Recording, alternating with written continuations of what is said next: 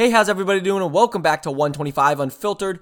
After taking last week off, I'm finally going to be talking about ESPN's way too early top 25 rankings for college basketball. Haven't talked college basketball in a long time, uh, but I'm very excited to kind of look through their list, give my thoughts on the teams. A lot of good returning players this season, and a lot of emerging teams with some good freshmen. Uh, so we're going to break it all down, kind of going through their list, the projected starters, uh, all of that. Again, took last week off uh, because, you know, there's 4th of July focused on work, and there just wasn't much news coming out in the sports world. There's a lot of talk on Kevin Durant uh, and NBA free agency, and I feel like I've done run the mill through uh, the NBA free agency episode. So I didn't want to you know repeat content, just keep uh, talking about the same thing for episodes. I don't like doing that. Um, I like talk about new things. Uh, and this is certainly something that I've been eyeing. I've teased it at the end of a couple episodes, and I'm finally getting it to you guys. Let's just hop straight into it. Now, the big thing for me at the end of last season, obviously, North Carolina had a fantastic run in the NCAA tournament, lost to Kansas, unfortunately, in the championship game, but bringing back four out of five starters from that run. Will they be number one preseason? There are a lot of good teams out there. You know, you got Gonzaga, got Kentucky with Oscar Tshiebwe, but ESPN, according to them, as of June 28th, will be the number one team in the country to start this season. And you know what? I agree with it. I think they've earned it.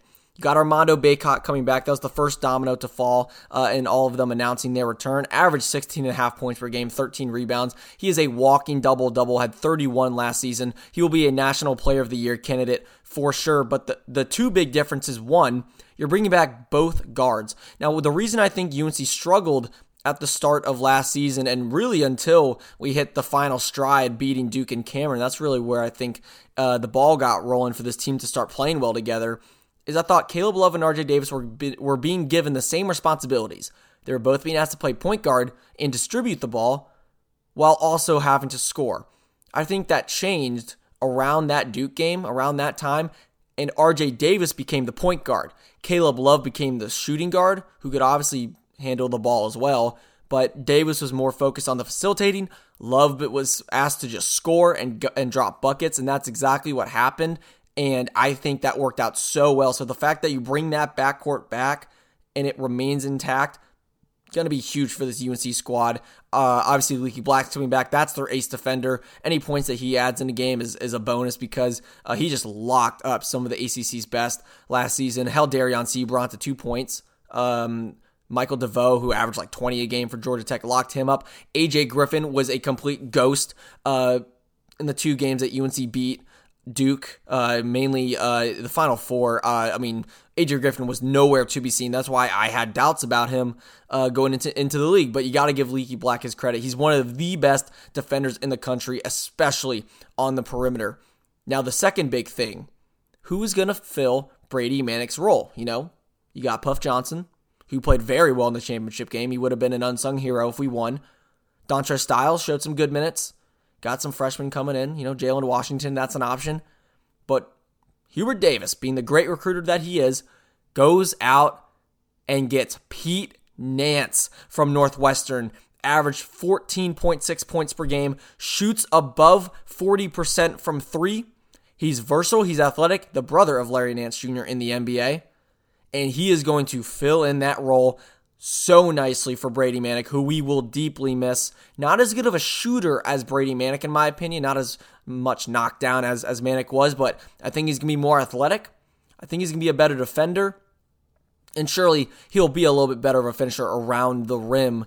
Um, but I think this is a great get for UNC, and this pushes them over the top for me over Gonzaga because you finally get um, after striking out on a couple transfers, you know, Terrence Shannon was rumored. Uh, Matthew Mayer was rumored as well to come to UNC. He was the, I mean, obvious Brady Manek replacement, but Pete Nance uh, makes this one of the best, if not the best, starting five uh, in college basketball. So because of the guards staying intact with that backcourt uh, and Pete Nance coming in to fill in the four spot for Brady Manek, I think this makes UNC the best team heading into the college basketball season. And I didn't even mention the freshman, Seth Trimble, really, really good four star recruit. Uh, Tyler Nickel, and then D'Marco Dunn's going to work on uh, a pretty lackluster freshman season, but uh, I love his I love his shot form. I think he can really score the ball. Uh, he just needs to gain some confidence. So this is going to be a very deep UNC team, and it's going to be just star studded. And it all starts with Armando Bacot. Uh, but look for this team to be right back in the Final Four. I'm not just saying that because I'm a UNC fan, but I deeply believe it. Bringing back uh, your championship core, beating Duke in the Final Four, this will be one of the teams to beat for sure. Now let's go to number two. You got Gonzaga. You know, big thing here. Drew Timme coming back for another season, averaged 18 last year. They got knocked out in the Sweet 16 to Arkansas. Chet Holmgren got in some foul trouble. You won't have him this year.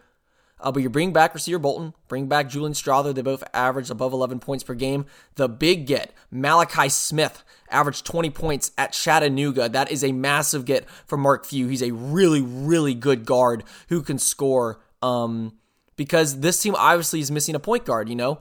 Uh, Andrew Nembhard was really, really good for Gonzaga. Uh, he could shoot, you know, he could score, but he was such a good floor general, and it showed. He was the first pick in the second round after shooting up draft boards in the in the draft process. Uh, they're really going to miss Nembhard. They're going to need some guys to step in. Maybe Nolan Hickman, Hunter Sallis, um, some former really good recruits for for Mark Few. Maybe they can step into that point guard role. But as long as they got Drew Timme, they're going to be one of the best teams in college basketball. However, I'm opposed to giving them the number one spot because they need to earn it, in my opinion. They have had really good teams in the past decade, pretty much. And I feel like a lot of the times they're just handed number one and they never lose because of the competition that they play, especially when it comes to conference time. And they've done they've gotten better with this because they started playing really good non-conference teams at the start of the season, and then they eventually lose a couple because you know um, aside from that perfect year with uh, Jalen Suggs, Corey Kispert, and all them, it's, it's, it's very hard to beat a string of really good teams at the start, especially with these little invitational tournaments.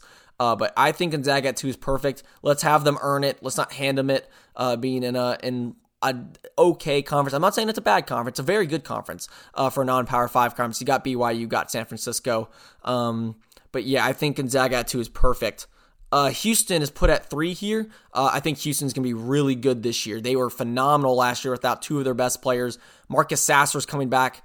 Tramon Mark is coming back. Uh, Jamal Shead was very good for them last year. This is going to be just, again, just like last year, a very good defensive team, but they finally got some offensive firepower back because Marcus Sasser can shoot the ball from anywhere on the court. Uh, he actually removed his name from the draft pretty um, not not last minute, but with a few weeks remaining in that process, was being looked at as a potential second rounder. But he's gonna be the star of the squad. Tramon Mark is also very good. I already mentioned his name. Um, but if this team can stay healthy with one of the best coaches in Kelvin Sampson, uh, look for them to again make a run in this tournament. Lost in the Elite Eight to Villanova last year. Uh, and not to mention Jarace Walker, number 10 uh, in this incoming class. Uh, they get a really good five star freshman. So Houston's going to be very dangerous because, again, they always play good defense. They're a grit and grind team, uh, but getting the offensive firepower back, like I said, with, with Sasser is going to make the team a little different that, like last year. Uh, Kentucky at four. You know, Kentucky's going to be good again. Bringing back Oscar Tshiebwe, National Player of the Year, is really going to help. Uh, Sahvir Wheeler, very good point guard. Would like for him to work on a shot a bit, though. I think that was kind of a weak point for him. And then you're bringing in some, you know, some just some freshmen, just like always. You know, uh, you got two guys in the top 20, Chris Livingston, uh, Cason Wallace, bringing in Antonio Reeves, 20 points per game at Illinois State. Uh, don't know too much about him. That's just what this projected lineup says. Um, and then obviously Jacob Toppin coming back. I, I think that's a name to look out for off the bench. But Kentucky, again, just like I believe Armando Bacot makes UNC automatically a contender. Same with Oscar Tshiebwe. Oscar Tshiebwe is a rebounding machine. That loss to St. Peter's was very un- uncharacteristic. I think a healthy Ty Ty Washington would have had that be a different story, but uh, is surely going to look to run it back to be player of the year. He's going to be rivaling Bacot. I would love to see that matchup again because, man, they completely whooped us uh, when we played them last year. Our worst game of the season for sure. Now, next, putting Duke at five. Obviously, you know, I'm going to keep bias out of this. I think this is a good placement for them. Uh, they lost a lot of guys. They lost a lot of people. Obviously, losing Paolo, Mark Williams, AJ Griffin. They lost five really key players. The only player coming back, uh, Jeremy Roach, who had a very nice end to his season. Uh, but the freshmen are really dangerous this year, I think. Uh, Dariq Whitehead really, really impresses me. He was the McDonald's All American MVP. You obviously got Dereck Lively, number one recruit in the class. He's going to jump in there at center. Uh, but then the big get for them, well, two really. Uh, Jacob Grandison coming from Illinois uh, averaged under 10 points per game there. I think you know, he's a very, very good shooter. I think he's going to fill into this lineup really well. This is a very underrated get for Jon Scheyer in his first year. And then uh, Tyrese Proctor reclassing a five star guard uh, to, from 2023 to 2022. I think he's going to be huge as well. But this is going to be another Duke team that's young uh, with a lead guard in Jeremy Roach, who's uh, a junior. And, you know, they're going to make some noise. They're going to be very good but I don't see this team winning a championship by any means. I think Grandison's leadership could help. Uh, he's going to, it's going to be his fifth year, so I think that's why that's also a big per, uh, big pickup, not purchase, uh, big pickup because uh, get some leadership in there for a very young squad. I think that's what has kind of been one of Duke's Achilles' heels is that they're so young they don't really have a guy to lead them. Um, and it's again, it's it's hard for a team of freshmen to win a national championship. It hasn't been done that many times, but this Duke team, Duke uh, obviously reloaded, uh, going to be very good yet again. But I question whether they can put it all together for a championship, especially in Jon Scheyer's first season. But you never know. Now the reigning defending champs, Kansas. Gonna run through. Uh, I'm gonna go through six through ten real quick, uh, and then give my thoughts on them. How to go deep into the top five, but Kansas is at six. Again, defending national champions. Uh, Creighton at seven. You got Baylor at eight. UCLA at nine. Arkansas at 10. Going back to Kansas, uh, this team I think is a little too high.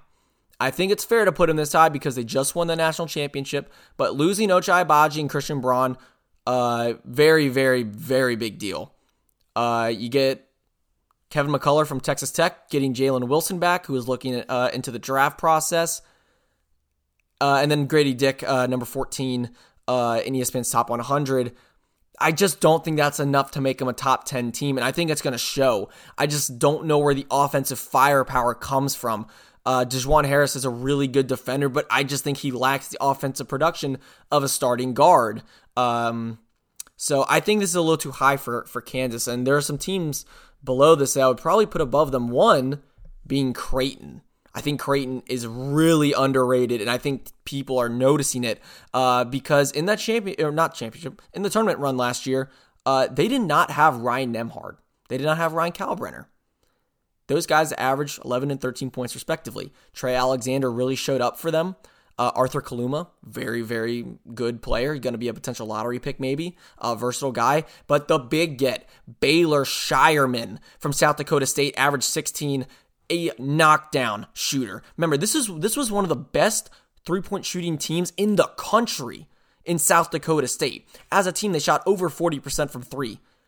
Not only that, for Scheierman, he can be your floor general. He can run point. He can handle the ball. He's 6'6. He's got size. He's got length to be a good defender. This was one of the most coveted transfer pickups in all of college basketball. And I know he comes from a mid-major school like South Dakota State, but do not be fooled by that. Baylor Scheierman is the real deal. He's a lefty, he's very crafty, and again, he's such a good shooter. Um, and the fact that he's going to be the small forward, you're obviously going to have Ryan Nembhard uh, control the ball, run point, um, but he's a guy that you can give the ball to to go to work in crunch time to go get you a bucket. I love this starting five for Creighton. I think it's going to be tough because the Big East just loves to beat up on each other all the time. Um, but getting your team healthy is going to be really important. Uh, really important uh, because they have a lot of firepower, and you know, nice to see Creighton kind of back in the mix. They've always been a fun team to watch. Even gave Kansas a run for their money in the tournament. Um, so I think that's a, key, a team to keep uh, your eye on. Uh, Baylor Bears uh, they're reloading a little bit. Adam Flagler returns. LJ Cryer returns. Keyonte George from IMG going to be really, really good. He's number six in the top 100. So I think those three guys alone makes the team really competitive. Uh, but getting Jonathan uh, Tchamwa Tchatchoua uh, is going to be a big get for them because he was injured at the end of last season. Did not play against UNC in the tournament. I think he would have made a big difference, but a nice, versatile big coming off your bench or starting. Uh, I think that's a guy that you need, especially with uh, Mayer uh, transferring from Baylor. They're going to need him to fill out that front court. Um, but with the three guards in place, this team's going to be competitive in in the Big 12 yet again. UCLA, uh, I think, took a step back. No Juzang, um, no Jules Bernard, Peyton Watson not coming back, but you do get Amari Bailey. I mean, Bronny's teammate um, over in California, and he's number five in the uh, in his class. And then obviously with him, uh, Jaquez, Tiger Campbell, the team will be competitive. I just don't know about top ten. I think uh, if Jules Bernard came back, I think that would have big, been the big difference. Um, obviously, Juzang was uh, on his way out, trying to get to the get to the league, which he should have gone a year early. Should have capitalized on that tournament run. Um, but I'm, I'm interested to see how UCLA does. Arkansas, a very intriguing team. They have a lot of good recruits coming in. Nick Smith, Anthony Black, Jordan Walsh, all in the top 15. This is going to be a very young team. Very different than the teams that Eric Musselman has had in the past. Uh, you know, Jalen Williams, JD Notae. Um, those guys have were pretty experienced, and uh, I feel like these Arkansas teams recently have been you know more senior class, uh, a bit older. This is gonna be a new thing for Musselman. I'm I'm intrigued to see how he how he does with it with a very young. This gotta be one of the most young talented teams, kind of behind Duke. I would say even in the same ballpark as Duke. Um, and then also bringing in some some transfers um, and losing losing some of your key players from last year. This is to be a very new Arkansas team. I'm actually really interested to see how they do. Um, gonna go through 11 through 15. Um, Texas is at 11, Art Auburn at 12, Tennessee 13, Villanova 14, Indiana 15. Uh, I'll give a team that really uh, I'm not too high on, and then a team that I think uh, could end up higher than this at the end. Uh, Auburn, I'm not really feeling. Uh, I don't like Wendell Green, K.D. Johnson. I know they average 12 points per game. Not saying they're bad players. I just don't think that's enough to be a top 12 team in the country. You lose Walker Kessler, Defensive Player of the Year in the country. Obviously, Jabari Smith, uh, number three overall pick in the draft. But I just don't think this team will have enough like they did last year for the to contend in the SEC. Uh, you do get Johnny Broome from Morehead State, average 17 last year. That's a big pickup. But I, I think not having the quality in the front court like he did last season to go with some very suspect guard play. Wendell Green did not help out Auburn's case at all. I thought he was very shot happy. Uh, some pretty bad shot selection. I, I'm I'm not high on Auburn whatsoever.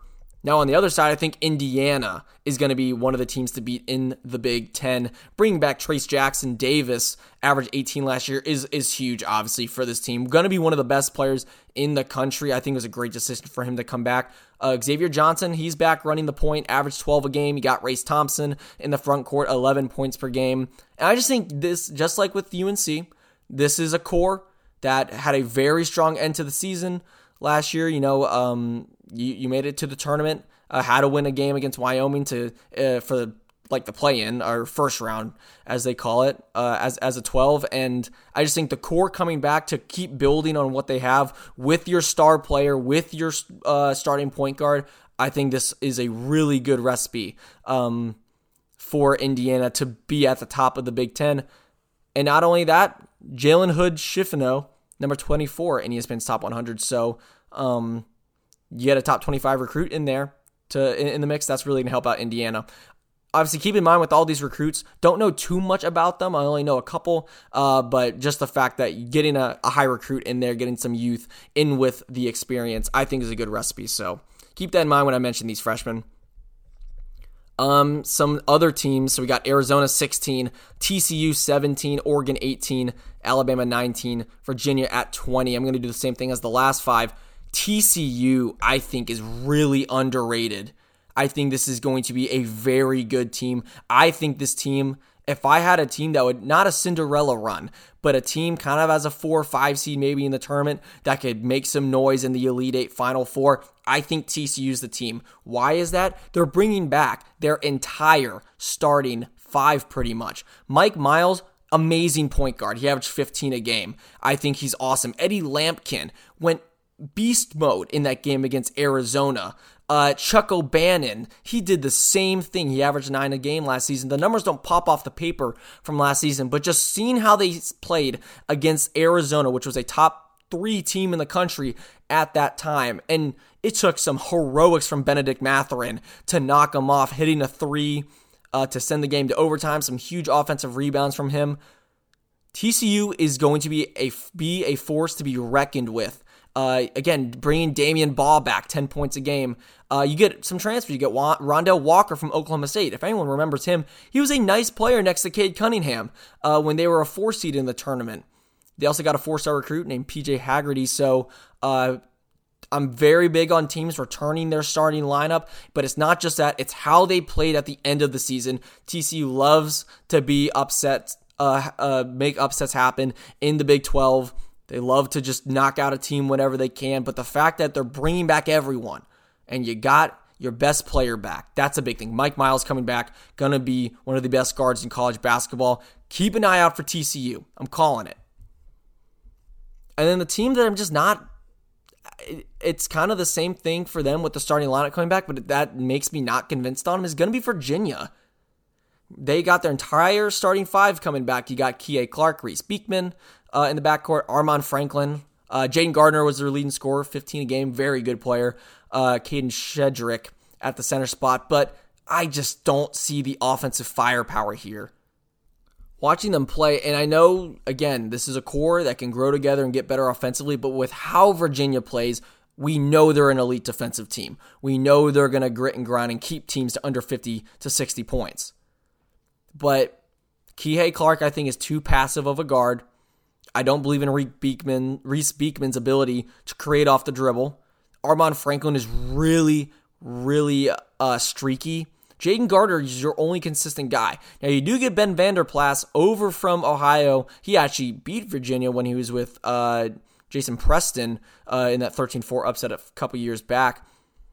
But just like I love TCU's core coming back because of how they ended, I don't like Virginia's core coming back because of how they ended. I don't think they played great basketball uh, throughout the entire season, and then uh, they just got rocked by the Tar Heels in the ACC tournament, kind of ending their season. I just I, I if they had a more dynamic guard offensively, I would be more sold. Maybe Armaan Franklin takes a takes a big leap. Uh, maybe Beekman takes a leap offensively, but this is going to be, in my opinion, a, a pretty mediocre ACC team. I don't see them being in the top 25.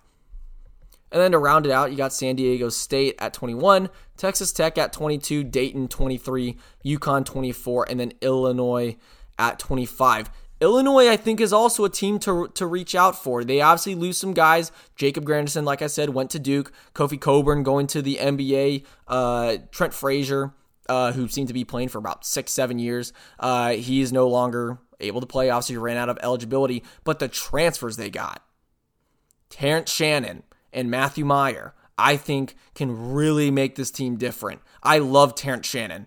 He's aggressive. He looks to score.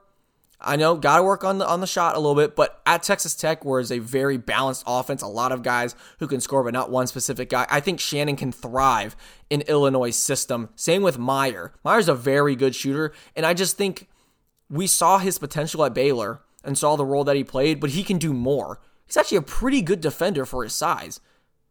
Watching him against UNC, I thought he was really solid can draw some charges. Obviously, shoots the three ball well, and I think in a more prominent role, he can for sure average 13 to 16 points a game. Same with Terrence Shannon. Uh, I just question the the rest of the guys, their bench on uh, if it can fill out. RJ Melendez uh, coming back had a pretty nice uh, game in, in in the tournament. Skyy Clark is a top 25 recruit for them as well, can fill in at the guard spot.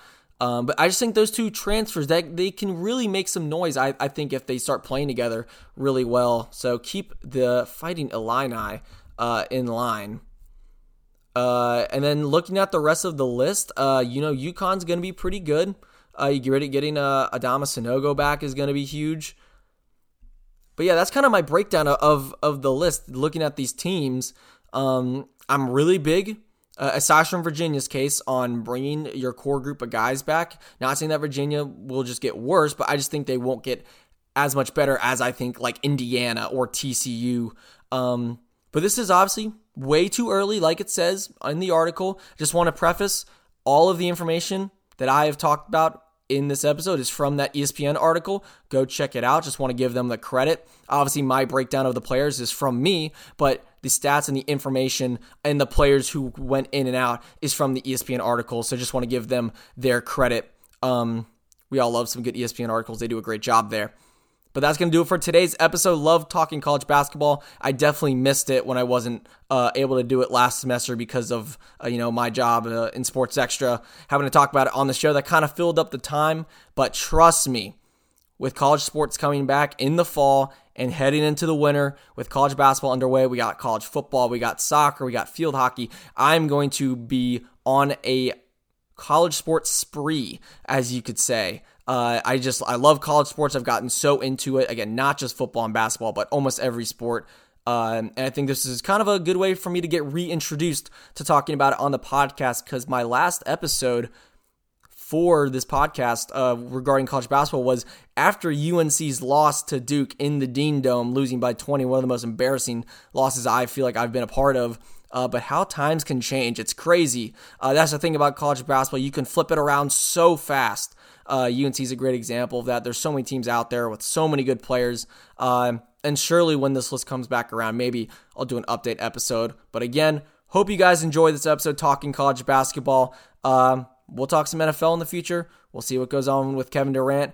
And obviously, once we get closer to some college sports and college football coming back, we will be talking about UNC athletics. And I'm super stoked for it. Again, thank you so much for listening, and I'll speak to you next time.